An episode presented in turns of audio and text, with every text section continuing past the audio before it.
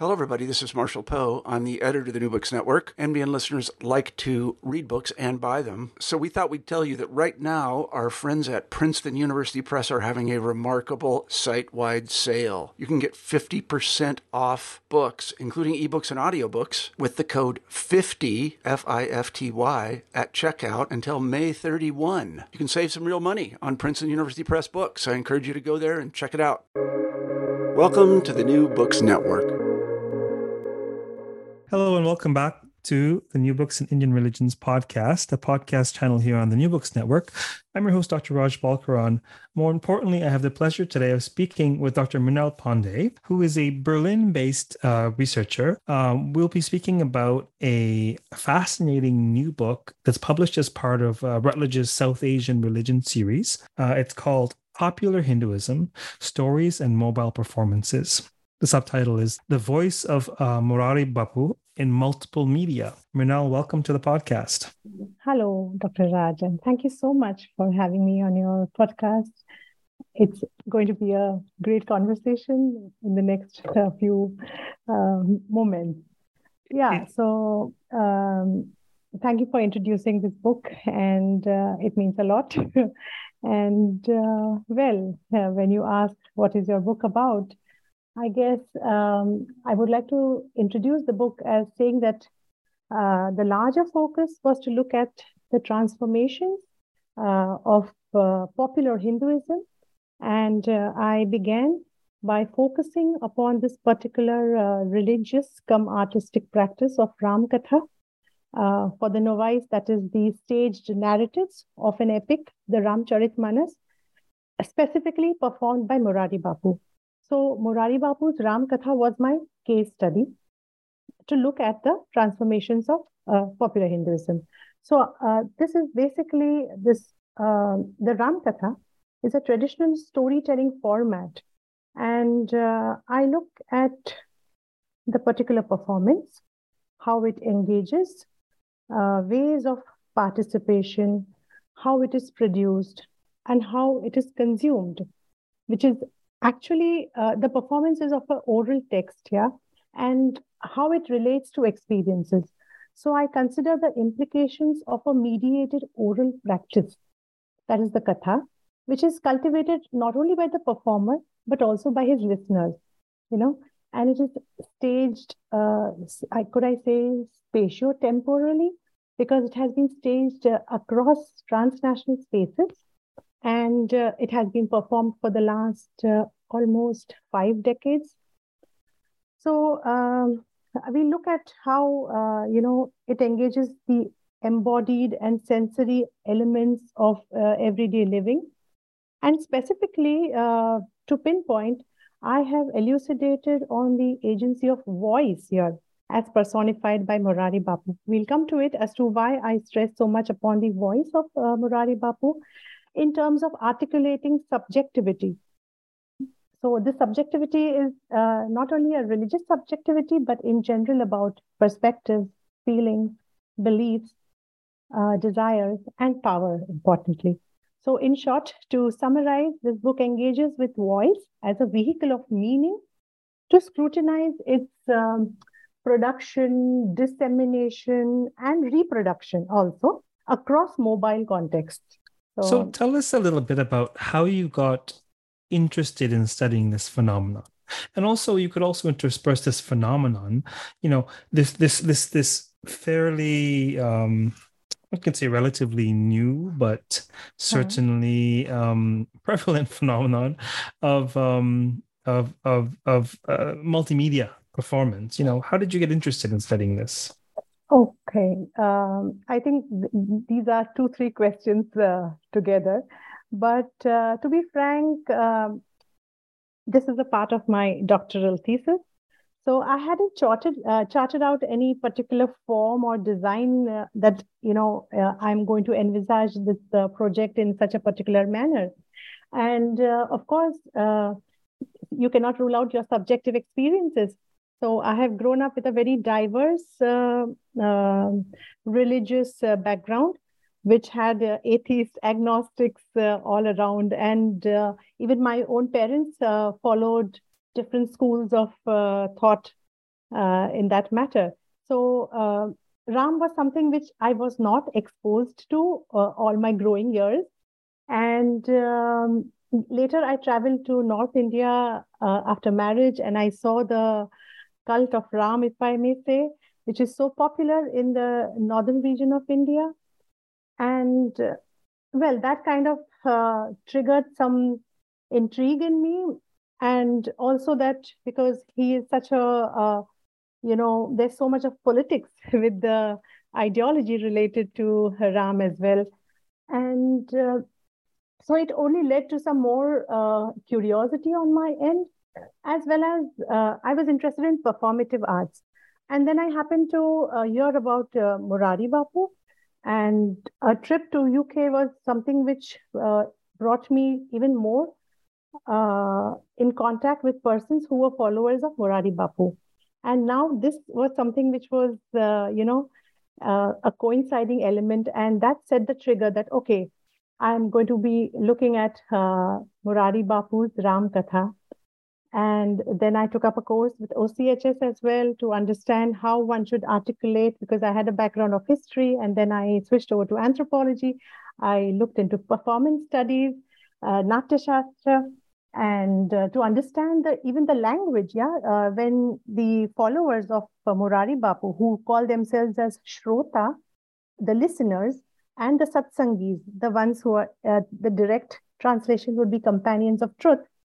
So I would just uh, right now here call them as followers, and um, the kind of language that they used, uh, Satvik Anna and uh, this abhi, uh, Satvik Abhinay, and um, several and Rasa. Yeah, uh, so they were so much using this uh, performance-based language that all of these elements actually aroused uh, my interest uh, parallelly. And of course, all of it uh, was so uh, interestingly woven together in this performance that it would be unfair for me not to look at all these aspects, you know, which came up in the course of looking and participating in this Ramkatha.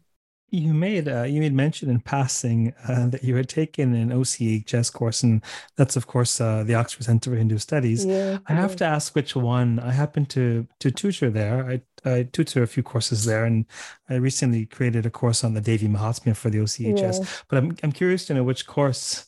Understanding Hindu identity. I think oh, it was lovely. way back in 2010, 2009 or 10. It was almost more than a decade. The OCHS has been way ahead of the curve in terms of online education. Yeah. Um, uh, and you know, and, and, and it's yeah, fascinating. The thing, the thing is that I was interested uh, in Indian religion and more so on the philosophical aspect of religion, you see. Uh, but probably certain courses that I had uh, my academic training in were not uh, you know correlated to this aspect as well. And so all of this really uh, made the way for my this particular uh, study. And uh, i think yeah uh, the sensory part uh, the voice part all of this was not something which was you know planned or thought before but it just happened in the course of my inquiry well, the, the, the Rama Katha, or the, the story of Rama, the, the mm-hmm. iterations of the Ramayana. Yeah. Um, rich, rich, rich performative tradition. But even if you, I happen to have studied the um, the Valmiki Ramayana from my master's thesis. But mm-hmm. even if you look to just um, the, the, Sanskrit text, it's so crucial that how is it framed?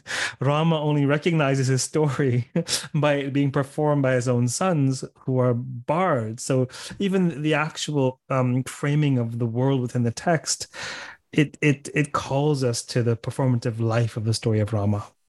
Exactly. Uh, I guess uh, our epics, and I would say uh, not even Mahabharata, because we know that it was Vyasa who framed the Mahabharata, who wrote the Mahabharata. But here, Valmiki's rendition is just one telling of the Ram Katha, of the Ram story, if I may use the word, because again, Katha kind of puts it into a particular bracket. But uh, as uh, there are so many scholars uh, preceding our works uh, who have mentioned that there have been more than 300 Ramayanas. So this particular authoritative retelling of the text is something which actually places the text and its author producer, uh, you know, in a very powerful position. And uh, it's like, uh, how do you say, this particular text has been, you know, um, being retold and uh, reshaped according to uh, time. And studying this particular retelling also gives us a picture of the uh, socio-political context of that those times. So be it Valmiki or be it um, Tulsidas or be it Ramanand Sagar or now be it Morari Bapu. So they are all uh, different authors in different times telling us or shape fitting the stories according to the times. There's a fascinating tension between you know the timelessness of, of of the story of Rama, but also the very situated ways in which it's told by individuals and circumstances. So, who is this Morari Bapu? Tell us more about him. Yeah, I like the word situatedness because uh, I think you would agree with me here that all knowledge is produced from a position and uh, that is something which is uh, fascinating about knowledge. At the same time that is the reason why scholars and intellectuals are always at loggerheads also because then there are rightist positions there are leftist positions and yeah. So coming back to this situatedness so it's a particular positioning. So Morari Bapu's position uh, towards the Ram Katha is also what is um, what makes him interesting. So, well, you asked me uh, about Morari Who, yeah, who is just just contextualize for a broader audience? Who is this figure? Yeah, so Morari Bapu is an Indian spiritual leader uh, and also a preacher from Gujarat, West India. Yeah, he's popularly known as the Kathakar uh, for his discourses on Ram Katha. He has uh, narrated the Gopi Geet and all, but precisely mainly for this Ram Katha and he has in this process you know he has gathered a sizable amount of followers not only in india but beyond. It is said about him that uh, to give a background of him it said that his grandfather taught him the chaupai or the quatrain you know uh, poetry that has a meter of four syllables. So he held his first discourse when he was about 14 years of age you know. So and since then there has been no going back so that kind of explains his expertise that he's been performing these uh, kathas since so early on. It's a part of his habitus. So he, I think, uh, till this October 2022, he has performed over 900 Ram Kathas already. Each of these are nine days based upon the reading of the Ramcharitmanas. And they are typically accompanied with bhajan and this bhojan prasad rituals and uh, he gives these discourses mainly in Gujarati as well as in Hindi. Now, different places have been selected and appropriated as venues for this Ram Katha. So, from traditional temples and streets, uh, these his performances have, you know, been conducted in schools, playgrounds, auditoriums, air-conditioned halls. So you must be wondering why is she telling me these details? But these details are even more important because he's performed in a jumbo jet, in submarines, on mountains, in violence-afflicted settings. So this mobility of Morari Bapu's Ram Katha, you know, from these pilgrim centers and exhibition halls and cruise ships, this exhibits the uh, his followers and his patrons or sponsors, as you can call them. Uh, it exhibits their interests and their aspirations as well mind you, the performances have traveled to many cities of India, uh, as well as uh, countries like uh, Australia, Brazil, Canada, Israel, Indonesia, Japan, Kenya, United States, United Kingdom, Rome, South Africa, Kenya, Uganda, you name it, and he's kind of performed in major cities. Um, yeah, so, and it's when he's traveling and performing, not everybody, of course, can go, uh, afford to go or be there so uh, he addresses his shrotas through the medium of Ram Katha, and his diverse audiences include the live audiences as well as the technologically mediated audiences. And then it's not that he's just uh, reading the book, you know, he at times, or rather uh, off late, he's been just picking up a particular verse or a particular character. So he recites the Ramcharitmanas effortlessly, then shares stories and anecdotes with, with his listeners who address their questions or doubts to him. No? So a stark example of cultural specificity, you know, to a performance staged amid authentic and historical modes of presentation. the audiences are taken by awe and they are subject to experiencing altered emotional states. So that's uh, the reason why his Ram Kathas are, you know, uh, still popular over the last five decades. So, why do you emphasize his voice so much? What is it about the voice? Yeah, well, uh, I it's not a part of I, I, think it's uh, i have to i have to make a meta comment that we're, we're asking this question in the medium of podcast where all they have is their voice but anyhow exactly, exactly. so uh, now that you uh, gave me a, another thread to begin with see the thing is that one needs to understand uh, sometimes the historicity of a particular performance. Uh, the thing is that his uh, he began around the 1980s to be precise 1975 or 76 he had already performed in nairobi. So you can see that his name had been uh, spreading already his fame rather. And um, during those times what people had access to was uh, audio cassettes. Yeah? So it so happened like uh, i'm just telling telling you a story which was told to me that uh, a group of uh, families would invite him to their uh, tiny flats or houses in from Gujarat to Bombay or somewhere uh, in Ahmedabad, uh, which is the capital city of Gujarat. And he would be performing there, and people would be recording his voice on the cassette. Okay. Of course, the message is important, but the message is trapped in the voice, mind you. Yeah. And then these cassettes were uh, passed over amongst the family uh, networks and ties, yeah, social networks. And then these social networks extended beyond India. And when people outside India heard his voice and, you know, they're already nostalgic, uh, you know, that the story of uh, Ramayan, as uh, Bhikhu Parekh and uh, Chetan Bhatt, both of them have said that this is a classic text of exile and displacement that Indians really identify with. Uh, you know, the suffering of course, uh, there is no comparison to the first, the old diaspora, you know, the indentured uh, uh, part of our history. So they really had this suffering. But this generation, the new diaspora, also had the longing to come back in the 1980s and 90s, a longing not for permanent coming back, but just to meet their loved ones, you know, and especially the housewives uh, who were uh, alone in the homes of US and UK and then his voice was something which really caught on like uh, fire.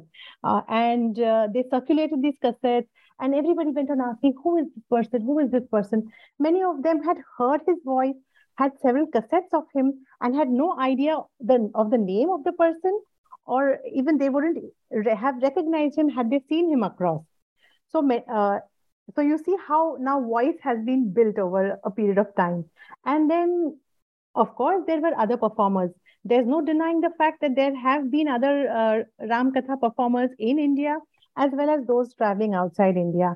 But yet, Morari Bapu's voice was something which had already caught on the uh, psyche of so many of them, and especially because of this uh, cassette. And that's why I uh, say that it is this particular uh, voice of Morari Bapu, which uh, you know became a vehicle of meaning and also uh, also it's a kind of authority see to not, the thing is that Morari Bapu comes uh, not from a Brahmin uh, family, but still he has this authoritative uh, telling of the Ram Katha. And if I use the word authoritative telling, so who's given him this authority? Of course, his audiences who want to listen to him, who decide that he is really well versed with the scriptures. Yeah? So that's how uh, his voice was something which came up recurrently and then i uh, sewed it into my uh, data with regards to hindu traditions and sound and uh, you know all of those things. Mm. how is your book structured? Okay. So yet again uh, yeah that's that's a very interesting question actually because uh, as usual the first part is the introduction where i give a theoretical background of the concepts that I'm going to be using. And, you know, I began by looking, as I mentioned previously, that I love this whole uh, performance arts. So I had uh, the idea of performance studies and I looked at uh, the Ram Katha as a performance.